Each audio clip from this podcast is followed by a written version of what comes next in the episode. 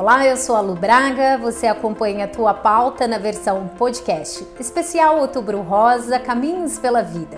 Estamos conectados com o mundo por meio das redes sociais, fazendo um jornalismo leve, com muita responsabilidade e credibilidade. No episódio de hoje vamos falar sobre novos tratamentos para o câncer de mama, o que há de novo na questão de medicamentos. Isso e muito mais você acompanha aqui na tua pauta.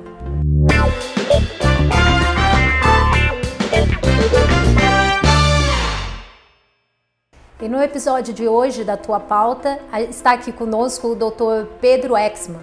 Ele que é oncologista e coordenador do Centro de Câncer de Mama. É isso, doutor? É. Câncer de Mama do Hospital Alemão Oswaldo Cruz, aqui em São Paulo. Ele vai nos falar o que há de novo de tratamento e medicamento para o câncer de mama porque a informação também é um combate ao câncer, né, doutor? Seja bem-vindo. Obrigado, obrigado, Lu, pelo convite para a gente desmistificar um pouquinho Vamos aproveitar esse outubro rosa para a gente levar informação a você que está nos acompanhando aí pelo videocast, podcast. E doutor, o que há de novo hoje no tratamento de câncer de mama? Porque muito se fala, olha, temos novos medicamentos, novos tratamentos, mas o que de fato a gente tem que vai impactar no, na qualidade de vida e do tratamento da paciente? Perfeito. Então, acho que para entender é, as novidades do, do do tratamento do câncer de mama, é importante a gente saber que talvez a principal novidade é o entendimento melhor da biologia dessa doença. É, se a gente for ver há cerca de 30 anos atrás, basicamente tudo era considerado câncer de mama, uma doença só, e com um maior entendimento dessa, da biologia da doença e dos mecanismos de, de carcinogênese, de, de câncer, é, a gente conseguiu entender que na verdade o câncer de mama são algumas doenças com um nome só. E através disso, a gente, é, a gente consegue tratar os pacientes de forma direcionada, individualizada e acho que, sem dúvida, esse é o grande avanço. Então, o câncer de mama, ele não, ele não é um só não. Por exemplo, eu fui diagnosticada com câncer de mama. Então, para mim pode ser um, mas para minha vizinha pode ser o outro. Exatamente.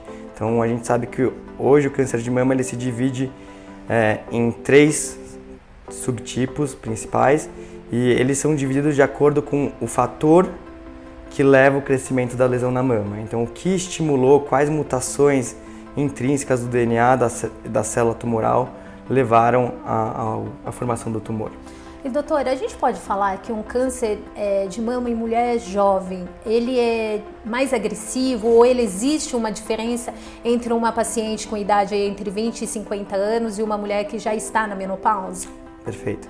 Então, assim, para a gente contextualizar, o câncer de mama, ele, esses três subtipos, é, o, o, principal, o, o, mais frequente é o câncer de mama que é, é estimulado pelo hormônio feminino, pelo estrogênio, que é intrinsecamente produzido pelas mulheres, e o, a célula tumoral ela tem um receptor desse, desse hormônio feminino e o, o, hormônio ele estimula o crescimento da célula tumoral. Cerca de 70% dos tumores câncer de mama são é, esse subtipo que a gente chama de receptor de estrógeno positivo.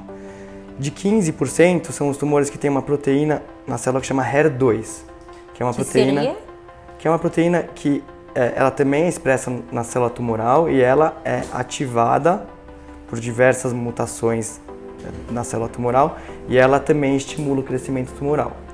E os, o resto dos 15% são tumores que não expressam nem o receptor de estrogênio, nem o HER2, que a gente chama de triplo negativo. Nenhum dos receptores hormonais é expresso e o HER2 também não é expresso.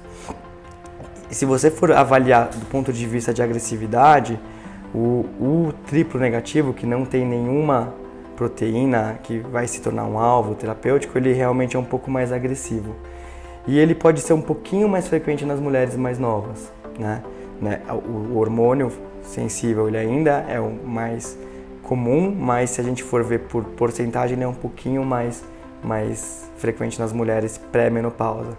Então existe sim uma diferença aí de prognóstico e de tratamento nas mulheres mais jovens, sem dúvida. Ô doutor, é uma lenda ou é verdade? O uso de anticoncepcional pode provocar o câncer de mama?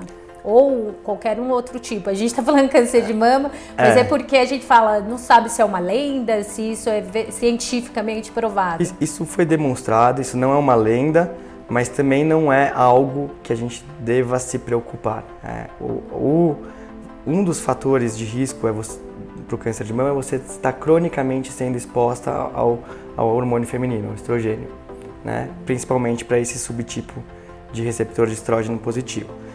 O anticoncepcional, ele, ele carrega baixíssimas doses de estrogênio e a paciente, ela, ao longo da vida, ela, recebe, ela recebe o anticoncepcional por muitos anos. É, um estudo grande é, internacional mostrou que você recebendo anticoncepcional, você tem um discreto aumento, um pequeno risco maior de, de desenvolver o câncer de mama é, do que pacientes que nunca receberam anticoncepcional. Mas é um risco muito, muito pequeno. E os benefícios de anticoncepcional são maiores do que o risco. Então, é, não acho que isso deve ser um alerta, eu acho que isso deve ser é, apenas um, uma informação que a gente tem que ter em mente, mas o anticoncepcional é seguro, deve ser utilizado e talvez pacientes que tenham grandes fatores de risco a mais, familiares ou história prévia, aí sim a gente precisa ter com, to, mais cuidado com o anticoncepcional, mas na população geral, é, realmente o risco é muito, muito ínfimo. É, em 2020, olha aí, gente, como o negócio é muito arriscado. 2 milhões de pessoas foram diagnosticadas com câncer de mama no mundo. 685 mil foram a óbito. Então é um número muito alto. Em 2021, só aqui no Brasil, a expectativa do Instituto Nacional do Câncer, o INCA, é que mais de 66 mil pessoas sejam diagnosticadas com câncer de mama. Isso sem falar os casos que estão ocultos pela pandemia. Doutor, qual é o caminho para a gente não ser pego de surpresa? A mamografia ainda é o melhor caminho para o diagnóstico precoce? Excelente.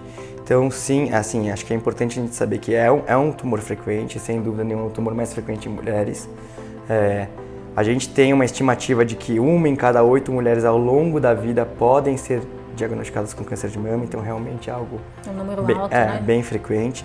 Mas também é importante frisar que mais de 95% desses diagnósticos são diagnósticos precoces em que a gente consegue atuar e deixar a mulher realmente curada da doença. Então, Mas por meio da mamografia. Isso. O principal exame para fazer o rastreamento ainda continua sendo a mamografia, né?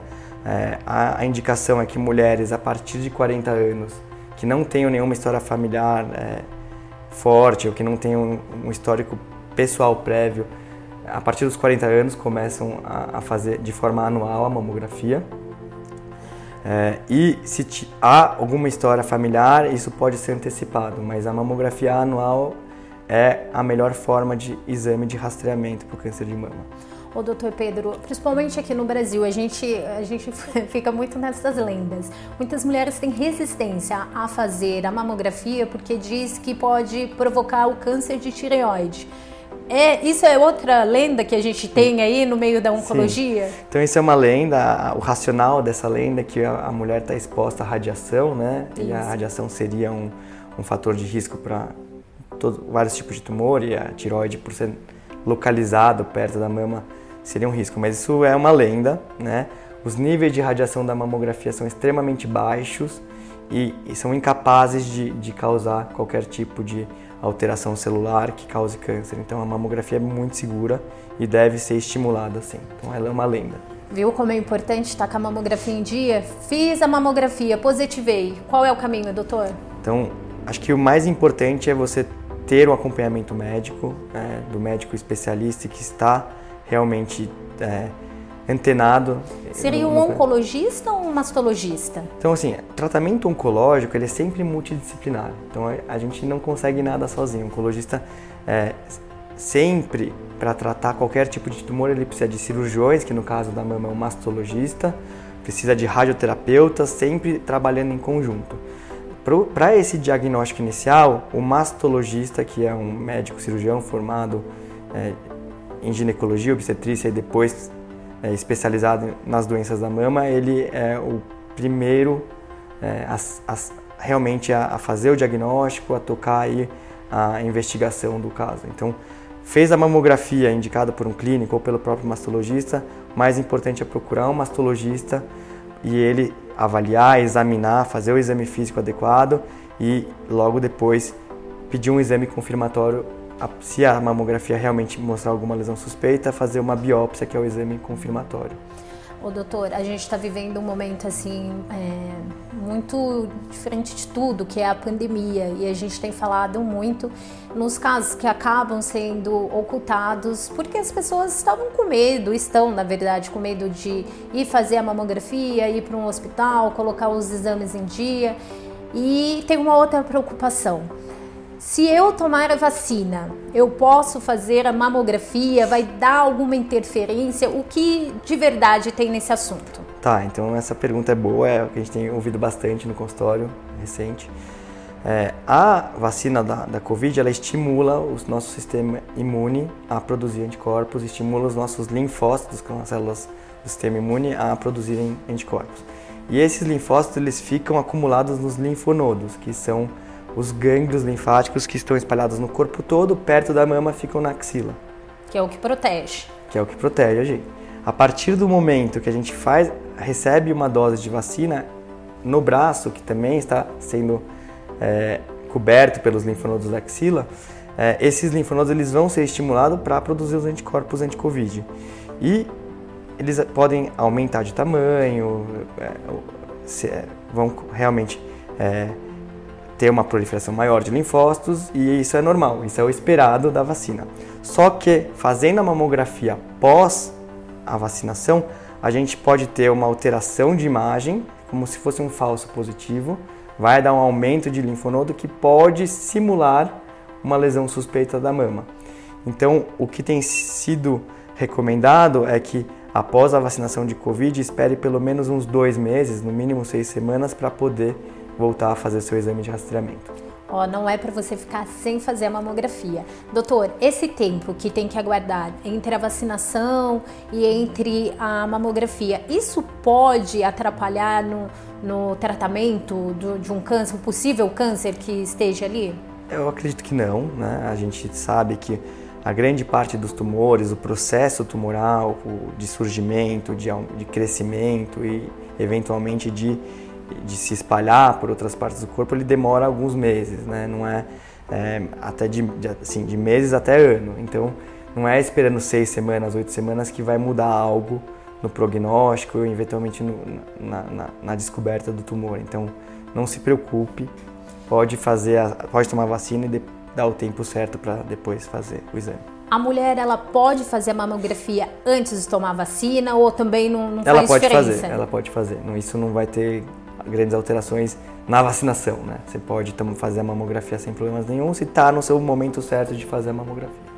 Viu? Não tem por que fugir da mamografia. Corram para fazê-la, viu? Exato. Doutor, vamos falar sobre novos medicamentos para o câncer de mama. O que temos de novo hoje para ajudar a mulher na qualidade de vida? A, a, a, existe uma, é, um aumento de chance de cura com essa nova Sim. medicação? Perfeito. Então, esse ano foi um ano muito legal para a comunidade que trata câncer de mama, porque é, nesses últimos seis meses surgiram três novas medicações que demonstraram efetividade no tratamento da doença, tanto na doença avançada, mas principalmente na doença inicial, aumentando as taxas de cura das pacientes com câncer de mama. Então, a gente ficou bastante animado. Né? É, a primeira medicação é uma medicação que atua junto. Então, assim, é, são três medicações que atuam nos diferentes tipos de tumor. Então, no tumor que é receptor de estrógeno positivo, que, que é o mais comum, a gente surge uma medicação que chama Bemaciclib, ela já está aprovada na Anvisa, que ela é é, ela é administrada em conjunto com o tratamento hormonal, que é o principal tratamento. Né? Essas pacientes, poucas dessa, dessa, dessas pacientes precisam de quimioterapia, isso é importante a gente frisar. Então não é todo mundo que precisa de quimio ou de rádio? Não, hoje em dia menos de, de 20, 30% das mulheres realmente precisam de, de quimioterapia. E seria em que caso específico, doutor? Tumores mais avançados, tumores em que a gente já tem um acometimento de gânglios linfáticos com mais intensidade, é, tumores que são triplo negativo, que eu comentei no começo, então esses realmente precisam de quimioterapia e é importante frisar que a quimioterapia de hoje em dia ela é uma quimioterapia é, muito mais tolerada, né? A gente consegue dar uma medicação mais efetiva, existem alguns efeitos colaterais ainda, mas muito bem combatidos com as medicações que a gente usa em conjunto. Então aquela imagem que existe, né, um, uma quimioterapia que a paciente fica passando dias e dias muito mal, isso pede aí já cabelo, não, pede já todos não existe os pelos mais. do Exato. corpo. Exato. Então é, a gente ainda tem algumas pacientes que têm queda de cabelo, mas é, os efeitos colaterais de fadiga intensa, vômitos, isso aí realmente tem sido muito bem combatido. Mas, doutor, essa, essa medicação Isso. que vem trazer a qualidade de vida para o paciente, é isso, né? Isso. Que, que a oncologia busca, a medicina busca trazer a cura e a qualidade de vida para o paciente. Sem dúvida. Quem tem acesso? É só o paciente que vai no particular, no seu plano de saúde, ou o Sistema Único de Saúde aqui no Brasil já disponibiliza isso para paciente? Tá, então é só para complementar, essa paciente, essa, essa medicação nova, ela é utilizada com tratamento hormonal e ela é utilizada por cerca de dois anos. É um comprimido, a paciente toma todos os dias. Chama abemaciclib, já foi aprovado pela Anvisa e ele demonstra que em pacientes com doença inicial, cujo risco de recidiva é considerável, a gente consegue diminuir esse risco de cerca, em cerca de 30%. Então é bastante relevante, Grande, né? né? E a gente está bem é, é, assim, feliz que a Anvisa aprovou rápido isso. É, esta medicação ainda não está disponível no sistema público de saúde, mas é algo, como a gente estava conversando aqui antes, de- de- de- no começo da, da nossa conversa, que eu, realmente é algo que a gente precisa, como sociedade, como comunidade médica, se mobilizar para deixar essas medicações cada vez mais acessível também para o sistema único de saúde. Hoje, doutor, aproveitando que o senhor é um grande oncologista, está num grande Obrigado. hospital aqui no, no Brasil, é, o que, que tem de diferente na oncologia do SUS, né, que está todo mundo aí vivo o SUS e a gente fica feliz que dessa evolução aí do nosso Sistema Único de Saúde, para oncologia particular? Tá, então acho que é, a gente tem que fazer uma análise fria, né, sem paixões. Acho que a presença do SUS é extremamente importante, né? Se a gente for comparar com outros países em que a medicina não é, social, não é socializada, a- o Brasil e o, a gente, todos os cidadãos terem acesso a um tratamento oncológico padrão, que é o que acontece no SUS, é, é muito, é motivo de orgulho para a gente. Então, se a gente é, for ver hoje os pacientes que têm diagnóstico de câncer e são tratados no Sistema Único de Saúde, eles têm um tratamento padrão bastante, é, é, bastante razoável e, efetivo.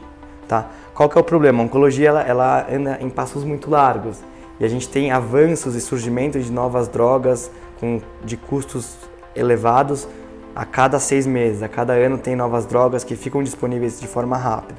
E isso o Sistema Único de Saúde não consegue absorver. Que seria então a importância da pesquisa. Isso é exatamente, mostra Que o sistema particular tem no seu corpo clínico a pesquisa e o SUS ainda está caminhando lentamente. O SUS tem também, alguns, algum- alguns é, serviços têm bastante, tá? Então, é, mas eu acho que é mais a questão do acesso mesmo e de chegar na, no- na- na ponta do fio, que é, é, por ser realmente um remédio de, de custo mais elevado, né?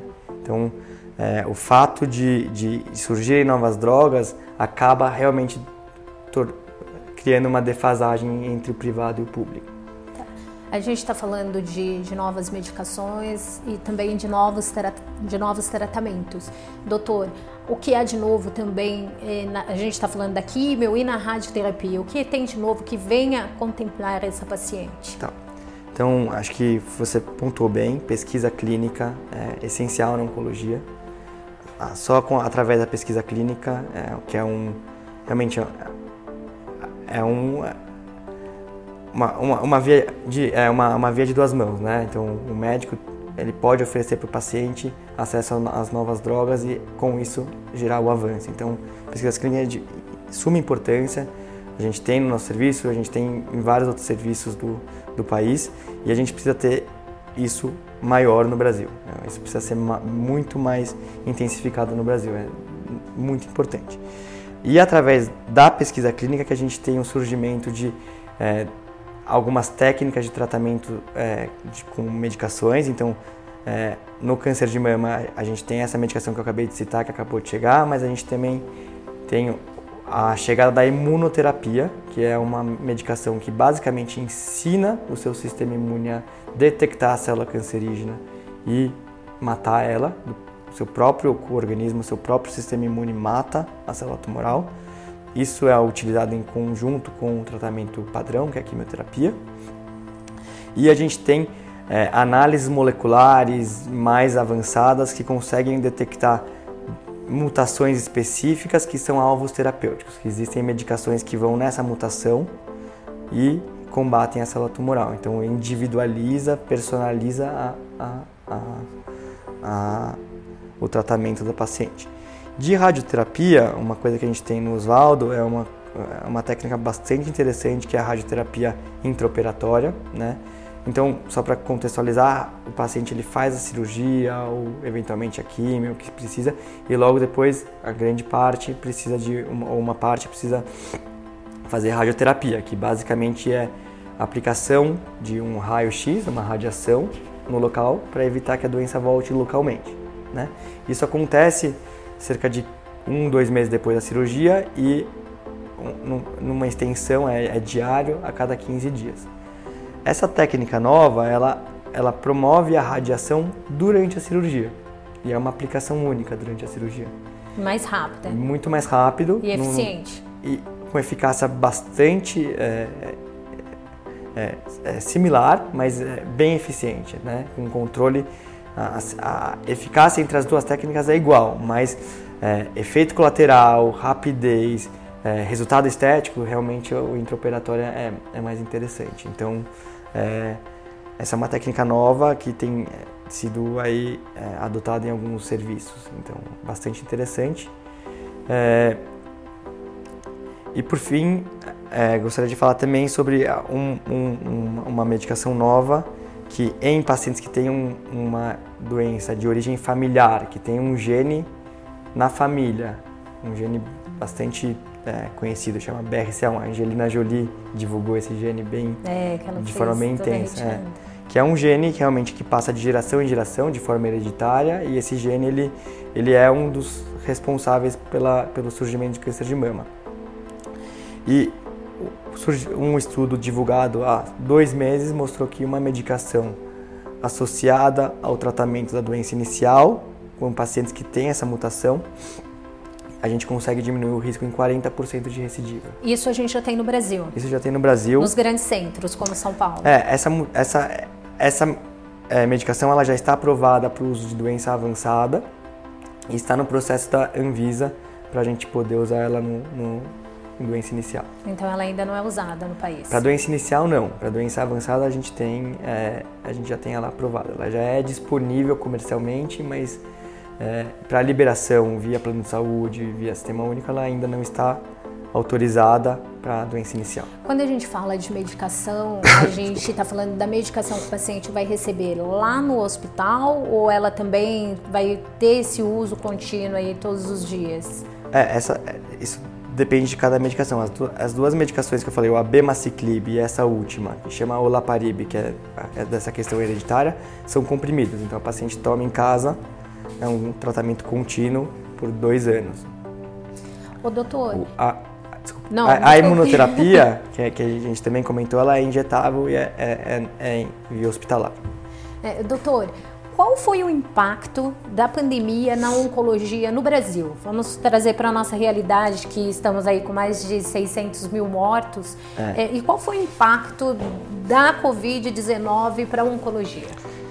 É, isso foi um, é um problema sério, né? A gente, teve, a gente tem dados aí que cerca de 30 40% dos tumores, é, das pacientes que vão ter o diagnóstico de tumor ainda não foram diagnosticadas. Então a gente vai ter realmente um boom, infelizmente, de diagnósticos de câncer, de, que foram realmente represados pela falta de, de atendimento médico, de, de exame de rastreamento. E provavelmente, como esses tumores vão ser diagnosticados de forma mais tardia, eles vão estar mais avançados. Então a gente vai ter realmente um, um efeito negativo da pandemia no, na oncologia em geral. Caminho, gente, é mamografia. Procura seu médico, o ginecologista pode te ajudar e muito. Se você não conseguir ir lá no clínico, vai para um ginecologista. Ele vai te ajudar, vai te encaminhar para mamografia. Não precisa de um encaminhamento para fazer a mamografia, né, doutor? Eu posso ir direto num, num hospital, num laboratório para fazer? O, o, ideal, o ideal é passar com um, um, um, médico, pode ser um médico, um clínico geral, um generalista, um médico da família. É, já é bem divulgada a necessidade de fazer a partir dos 40 anos, mas é sempre bom passar com o médico antes. Assim, acho que fazer o exame de forma aleatória, aleatória é, você vai ter o resultado e aí você não vai ter exatamente para onde, onde ir. Então é, é, importante você ter a orientação prévia do, do profissional de saúde e aí sim fazer a mamografia. Gente, é isso. Doutor, o que mais que a gente pode falar sobre oncologia no Brasil? Nós sabemos que tem muitas pessoas nos acompanhando aí por todo o Oriente Médio, toda a nossa comunidade do Brasil espalhada aí pelo mundo. Moçambique, Angola, que consome muito da, da, nossa medicina, né? Em outro episódio a gente vai falar sobre o turismo médico. Ah, Esses bacana, pacientes vêm, de, vêm buscar o que a gente tem de melhor, que é a nossa medicina. E o que, que a gente tem, assim, doutor, para encerrar, é, de mais impactante na oncologia? Eu acho que a, o, o, a oncologia brasileira ela, tá, ela tem formado cada vez mais médicos competentes. A gente tem ótimos é, cursos de residência, hospitais e escolas oncológicos que realmente têm formado é, ótimos médicos oncologistas, extremamente preparados, é, comparados aí no, com, com grandes centros do mundo. Então a gente não deve, nossa formação do médico oncologista não deve nada para lugar nenhum. Acho que a Anvisa hoje em dia tem feito um trabalho muito melhor do que fazia nos últimos cinco anos atrás. Então a gente tem a, a aprovação rápida das medicações é, cada vez mais frequente. Então é, a gente tem é, um estudo que mostra, um estudo internacional, por exemplo, que mostra a eficácia da, da, da, da, da medicação. Ah, isso demorava bastante no Brasil para a medicação chegar, isso e vem, melhorar, vem melhorando a cada, a cada ano. A Anvisa tem melhorado a cada ano, pode melhorar mais, mas é, o, eu acho que o que a gente precisa realmente ficar de olho e melhorar é o acesso, tanto no sistema privado, mas principalmente no, no sistema público. A gente precisa, como comunidade, como sociedade, como comunidade médica, é, pressionar os nossos governantes, pressionar os nossos é, gestores para é, os pacientes terem cada vez mais acesso a essas medicações. Mas a, a, mensagem final que eu quero deixar aí nesse Outubro Rosa é que os avanços médicos têm sido excepcionais. Né? A, gente nunca, não existe uma área na medicina que tem tido tanto avanço quanto a oncologia e avanços positivos, entendendo a biologia tumoral, entendendo o porquê que formou o câncer, qual mutação realmente causou isso e, e através disso a gente consegue oferecer tratamentos extremamente efetivos e, e, e, com melhora da qualidade de vida, como você falou, e realmente é, levando pacientes a se curarem da doença. Então é, é, é bastante animador o quadro geral da oncologia e a oncologia do Brasil também. Acho que a gente tem trilhado um bom caminho. Muito obrigada, doutor, pela participação do senhor. É sempre muito bom ter é, profissionais assim tão qualificados para estar tá levando informação para todo mundo que nos acompanha. Vocês viram que o Outubro Rosa não é só usar lacinho, viu, gente? Colocar o lacinho e sair feliz aí, tirar foto e pôr nas redes sociais. É muito além disso, você precisa impactar vidas o doutor, vamos seguir o conselho do doutor, vamos nos mobilizar quanto cidadãos, deixar de ser ativista de sofá e ficar só nas redes sociais não dá, não tem mais espaço para isso. O momento é a gente ir e lutar pelo que a gente tem de melhor. Se a gente tem, então vamos lutar para tê-los e ter o melhor tratamento e buscar aí pela, pela nossa cura, pela nossa saúde. Muito obrigada pela participação de vocês aqui conosco, que nos acompanharam na tua pauta. Vamos mandando um abraço para Angola e Moçambique. Dentro dos nossos episódios, vamos ter vocês representados aqui conosco. Nós nos encontramos nas principais redes sociais, vocês nos acompanham. No próximo episódio, vamos falar câncer de mama em pacientes trans. É, o assunto é bom, bom para discussão e reflexão. Isso e muito mais você vai acompanhar na tua pauta. Grande abraço, até o próximo episódio. Música